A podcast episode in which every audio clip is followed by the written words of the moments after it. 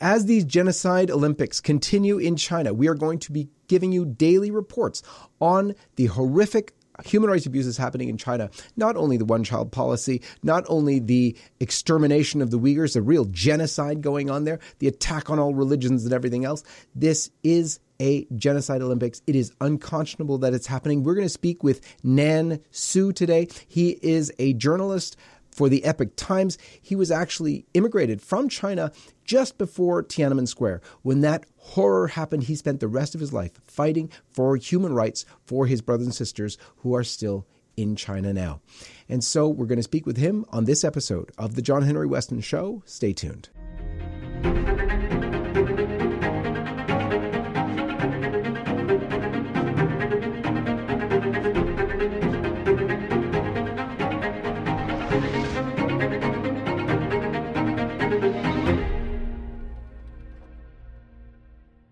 Let's begin as we always do with the sign of the cross. In the name of the Father, and of the Son, and of the Holy Ghost. Amen. Nan Su, welcome to the program. Oh, thank you for having me. This is really revolutionary what's going on. The Olympics are being held in a country right now that is rife with human rights abuses. Um, you are very well versed in what's going on. You told me something totally fascinating right before we uh, went on air, and that was about Chinese families, freedom fighters, if you will, for China's freedom in California, their families getting threatened back in China. Please tell us what's happening right now. I actually talked to several of my friends uh, just in the last few days uh, what happened is they all say that uh, during the uh, they there are families in China right now receiving phone calls from uh, the CCP Chinese Communist Party and warn them and have them have them send a message to all these freedom fighters or pro uh, democracy activists outside of China, and uh, you know, it's a message to say, you know, uh, ask them not to do anything because otherwise, uh, you know, they say uh, they kind of like threaten, you know, their family and it which is actually a typical thing for uh, CCP to do usually prior to the major national activities such as Olympic or major national holidays.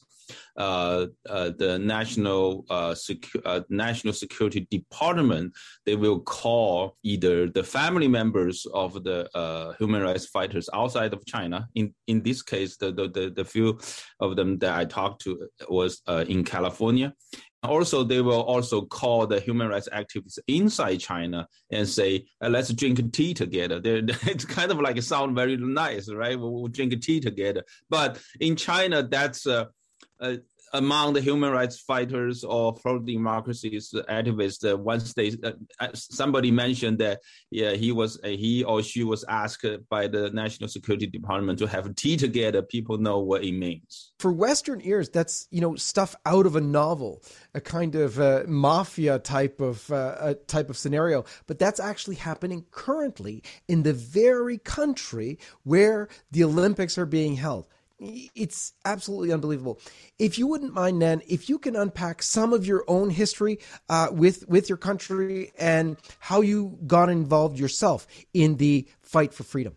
Oh yeah, I came to United States in 1989, uh, just uh, uh January 1989, just five months before the Tiananmen Square massacre.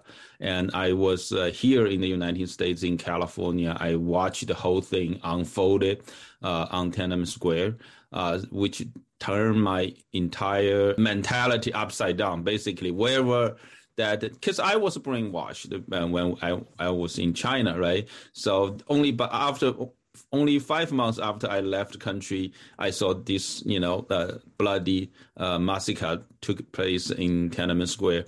Um, and actually, the another story was uh, at that time, 1989. I was here in graduate school, and while my brother was actually in China, he joined the protest, and, and he was one of the he was a university student in uh, one of the major cities in China. Now he actually made an intent trying to uh, make a speech.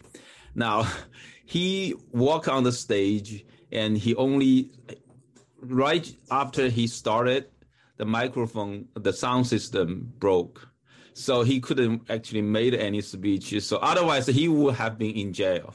So, so that's that's what happened. Um, I came here in 1989, and then I started working to promote uh, human rights and democracy uh, for uh, uh societies in China uh, since 2001. Um, and ever since I've been working uh, on this, I started working for Epoch Times. Um, I started working for Epoch Times and Sound of Hope and several other media related in this field um, since 2003. This is unbelievable because I think a lot of people just are very unaware of what China's doing, what the background is, how it figures into geopolitics. Uh, one of the uh, really astonishing articles that I've read uh, of yours in the Epoch Times was this commentary, a, a, an analysis of what's going on with the Russia Ukraine um, boil up right now and how China plays a part in that and how that they could be affected by that. Please uh, tell us about that if you would. Yeah, if you look at uh, China has done something really strange in the last months uh, after the uh, Ukraine crisis to, uh, start unfolded, right? Uh, um, January 23rd, they send 39 warplanes, uh, uh, uh, military war uh, planes approaching Taiwan, and also uh, North Korea had a total seven uh, missile tests in in last month January. That's basically all all these provocative activities took place just one month prior to Beijing Olympic. This this is very unusual because you know uh, what uh, Xi Jinping and Kim Jong Un trying to send a message to uh, Putin is they want they gave him support they have his back. Uh, now, uh, what what China in years have been hoping that Putin will join China's camp and become uh, a second man position, uh, helping Xi Jinping on China's global expansion program. Now, think about if you compare um, the level of threat from Russia and from China, it's it's totally different. Nowadays, Russia's economy is just one tenth of China. China has uh, uh, uh China's uh, have two provinces. Each of these single two provinces GDP, provincial GDP, it's more than uh, Russia's national GDP. So if the uh, the opposition in Ukraine really started uh, escalated between, and then the the opposition between the West and Russia really escalated. Then Putin will have no other choice. They will. He has to make the entire economy of Russia rely on China, which for China, for Xi Jinping, that's a one big step forward to bring uh, Russia to join China's camp. But right now, Putin has not made his mind yet because Russia is still a country with a, a proud history and rich culture and they have their own proud. They they they may not want to listen to Xi Jinping, but you know, but if this uh, opposition really unfolded uh, in Ukraine and Putin may, you know, that both sides, Putin and the West, may just play into the hands of Xi Jinping. And with the current leadership in the United States, that brings in another element that I might ask you about. With President Joe Biden being tied into China, the the Communist Party in China, through the dealings of his son Hunter Biden. How do you figure that's playing into this situation uh, with the Ukraine and Russia as well? It's hard to say because we don't have the details how the negotiation going on uh, between NATO and Russia and between United States and Russia. We don't have any information, and we don't know. Uh, we know uh, we only know that uh, uh, uh, everyone says uh, Russia uh, asked too high. Uh, the price uh, Russia, Putin asked is too high. We don't know how high that price is, uh, but you know you can see if the the Ukraine crisis escalated in over there, then both NATO and the entire Western world and Russia have no room have no room to back off because uh, that's basically what Beijing really want to see. It's your firm conviction that China is planning sort of on, on, on, world domination. And so this is very interesting. But one of the elements in this that is really, uh, I thought, rather uh, uh revealing is you mentioned one of your articles that the Communist Party of China has spent billions, that's billions with a B, billions of dollars into getting uh, university students into California. Can you explain that to them, what the connection is there? Oh yeah, if you look at the uh, uh, uh, the history, you know, uh, just look at the uh, uh, fiscal year of 2001. Uh, you actually the UC, UC University of California have a total 10 campus in California, right? Now, that in the 10 campus, actually 9% of students were from China. I mean, I, I, actually, they are the foreign student from China. It's total 9% of the total students study in UC uh, California. And, and actually in that school year, to 2000 to, to uh, 2021, that the University of uh, California accepted more foreign students than the total number of foreign students from the rest of the world. So that that's that's what happened now, and a lot of those students they uh, they came to University of California to study uh, paid by Chinese government. And UC has this long relationship uh, ever since uh, 2005 to 06. They built this uh, a relationship with UC California. They they pay really billions to University of California. Uh, and and California actually you, you know UC Berkeley the really the top campus of uh, uh, the the ten campus of UC uh, system, they actually went to China, went to the city of Shenzhen. That's the city right next to Hong Kong. They built this uh, research institute uh, to help uh, uh, uh, Chinese students to learn all the advanced technologies like data science, information, new energy, um, precision medicine, it's all the uh, latest advantage uh, uh, technology uh, that you know. So we don't, you know, China Chinese government don't even have to send their students to come to United States to, study. We bring our latest technology to China to teach them how to do it. Uh, that's what happened. That's the quid pro going on the world, which in the West anyway, prides itself on saying that they fight all human rights abuses and basically they're ending them, is confronted with China, which is doing a, a, genocidal thing against the Uyghurs, as we know, but also starting to crack down even in Hong Kong, Taiwan. Can you tell us a bit about that? What's going on now in Hong Kong that was supposed to be uh, allowed to retain its freedom? That so-called one country, two political system are entirely gone now. Uh, there's no such a thing. Uh, Hong Kong right now, it's no different than any any other city inside of China. It's the same. Uh, so I'm not sure if you if people heard about how the election going on last year. See, uh, uh, Ch- uh, Chinese government uh, had uh, this election for the Hong Kong legislature last year. it, it was it took place in December. Now, what happened is at the beginning of the year, um, in the beginning of the year, which is uh, January, I think it's January of last year, they pretty much arrested all the pro-democracy candidates. They arrested all of them. So that's why in December, when uh, when the legislation election finish, you know they have total 90 members uh, in the legislative council, uh, 100% controlled by China with there was only one. You know, they say there was a one. It's probably slightly leaning towards to pro democracy. Uh, at least 89 of them, it's totally, you know, uh, the candidate, the legislative members Beijing chose, basically. I'm afraid we might be giving President Biden uh, new ideas from how uh, on how to do fraud in elections.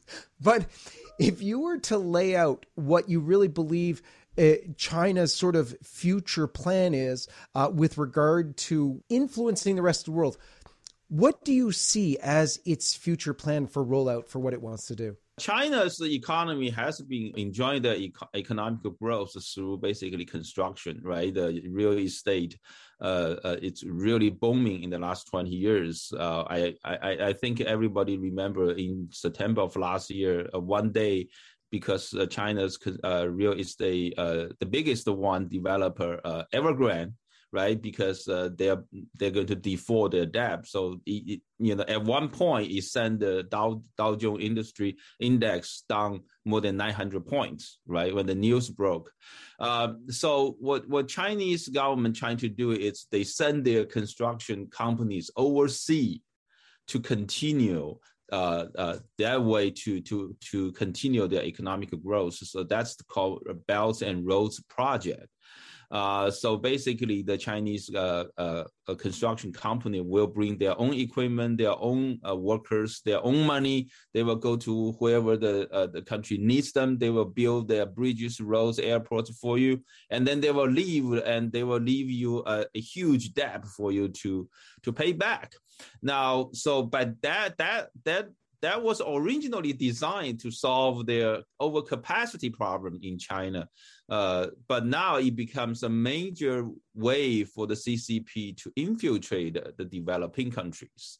Now, what happened is uh, as China refused to uh, continue any kind of political reform, now, the opposition between China and the West, uh, and you know, every day it's escalating. It's uh, you know, it's uh, the opposition is bigger and bigger. So the Chinese uh, Communist Party kind of like already figure out they are one step ahead of us. They already figure out that in the next thirty years, their economic growth will not be able to count on the support from the uh, from the Western world for the technology, uh, for the investment, as well as the consumer market. So they're kind of like going around the world. They're trying to build their own global system outside of the Western world. That's what they are doing. It's kind of like a, a, a similar system, similar to how Soviet Union controlled the Warsaw Pact in the olden days during the Cold War time. But this is different. China trying to uh, uh, control all these countries by economic infiltration. And then what they're trying to do is they will build their information like internet system for these countries. Like China already done that for the North Korea. So in China's technology's got a backdoor. So once you you you kind of like once you adopt their system, there's no secret, you know, uh, to the CCP anymore. So they will watch their allies a uh, lot more efficient and effective than how Soviet Union using KGB to watch their allies. So that's the kind of uh, the the the system they try to build. Uh, you know, so China right now the uh, Southeast Asian countries, the association there was ten countries in the Southeast uh, Southeast Asian country. Uh, t- that 10 countries, the biggest uh, trading partner of China, uh, topping uh, the EU as well as the United States. And also China's Belt and Roads project has been in South American countries and also Africa countries, uh, Central Asia countries. So those are really the focus of their global expansion. If you could tell us, we've heard a lot about persecution against Catholics, against Uyghurs and Christians, and all sorts of religious groups in China. Yet at the same time, is a very strange phenomenon going on, at least with regard to the Catholic Church, and that is a kind of seeming cooperation and and um, of of um, the Vatican with the Chinese Communist Party in allowing for the you know patriotic Catholic Church, the bringing out of the underground church that was there. Can you unpack that a little bit for us? Yeah, the Catholic Church in China has been uh, uh, has been uh, able to legally operate uh, in China, not like the uh, the Christian churches. Now, uh, the reason for that is Beijing basically say, okay, you guys can legally run your Catholic Church, but however, the bishops and all the priests in the church need to be appointed by Chinese Communist Party. So over the years, that's how things have been, you know, the way that's how things work in China. Now, uh, Vatican trying to get involved in this process. Now, I don't think they're getting anywhere because uh, uh, even right now, the proposal uh, on the table in the negotiation between Vatican and China, it's like China say they will nominate all the candidates uh, for the you know bishop in China, and uh, Vatican basically only have the right to say yes, right? So you would you don't like one, they will replace the next one. Still don't the, the one you you don't like. That's that's what's going on. Besides the Catholic Church uh, now, uh, like uh, Christian Church, they were they're being uh you know you you see you just Google it, you, you'll find the uh, uh, tens of thousands of pictures. All this Chinese government send this uh, construction equipment, just demolish all these churches built in the villages, and also uh, same issue for Uyghurs. It's uh, it's an issue for religious freedom. Uh, Tibetans, Falun Gong, they're all the you know issues. Uh, religious freedom. See, Chinese government want Chinese people blindly follow their leadership and so that's why they don't want you to have your own faith. They don't want you to have your own value system. And that's the only way they, you know, they can make sure that you blindly, all the people in China will blindly follow the leadership of the Chinese Communist Party. If you were to, with the background and your knowledge of Chinese, the way the Communist Party operates, what would be your advice if you were advising the the Vatican or some other religious body uh, on how to deal with the Chinese Communist Party. What would be your advice to them? Support all the religious freedom fight in China. You know, there's a lot of people fighting for religious freedom in China. Uh, you know, if you're concerned about uh, any uh, any uh, you know, uh, it doesn't matter. Catholicism, Christianity, Tibetan Buddhism, Uyghur, and Falun Gong. It doesn't really matter. Support all the fights for religious freedom in China. Well, Nan Su, thank you so much for being with us. What is your message to uh, the world that has supported the Olympics being in China, especially to the Olympic Committee that has agreed to and now is uh, allowing China to host this international uh, gathering of athletes that is supposed to be done, uh, you know, in the best interests of the international community. What would be your message to them? It's a genocide Olympic game. And looking back, uh, uh, you know, our future generation, uh, years later, they looking back, they will call this a genocide Beijing Olympic of 2022. I think the uh, International Olympic Committee it's it's really in a big shame. They you know uh, hold, hosting that kind of uh, uh, uh, Olympic game in the country, conducting all the crimes against the humanity. Nan Su, thank you for joining us and for fighting for freedom. Thank you for having me. May God bless you and God bless all of you. We'll see you next time. We have been warning everyone who would listen and attempting to build up alternative platforms to continue to reach you. We have established ourselves on all sorts of platforms I'm going to explain in a minute, but the most important thing to do is come direct to lifesitenews.com because there we will always be. But we've also established ourselves on platforms like Parler and MeWe, and our videos can be found on Rumble as well.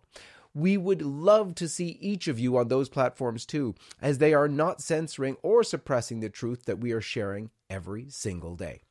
More than these alternative social media platforms, we highly encourage you to subscribe to our email newsletter.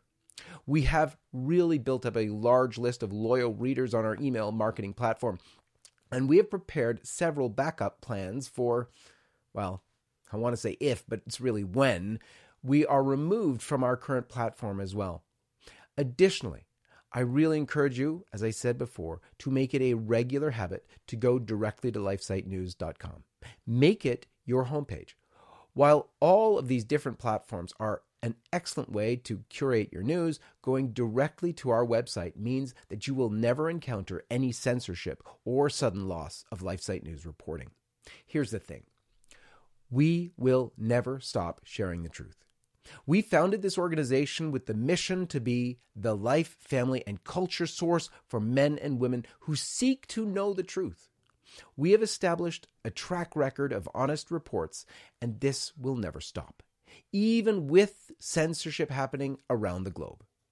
Again, I'm encouraging you to join us on Parler, MeWe, Rumble, and on our email list. You can find all the direct links in the description of this video.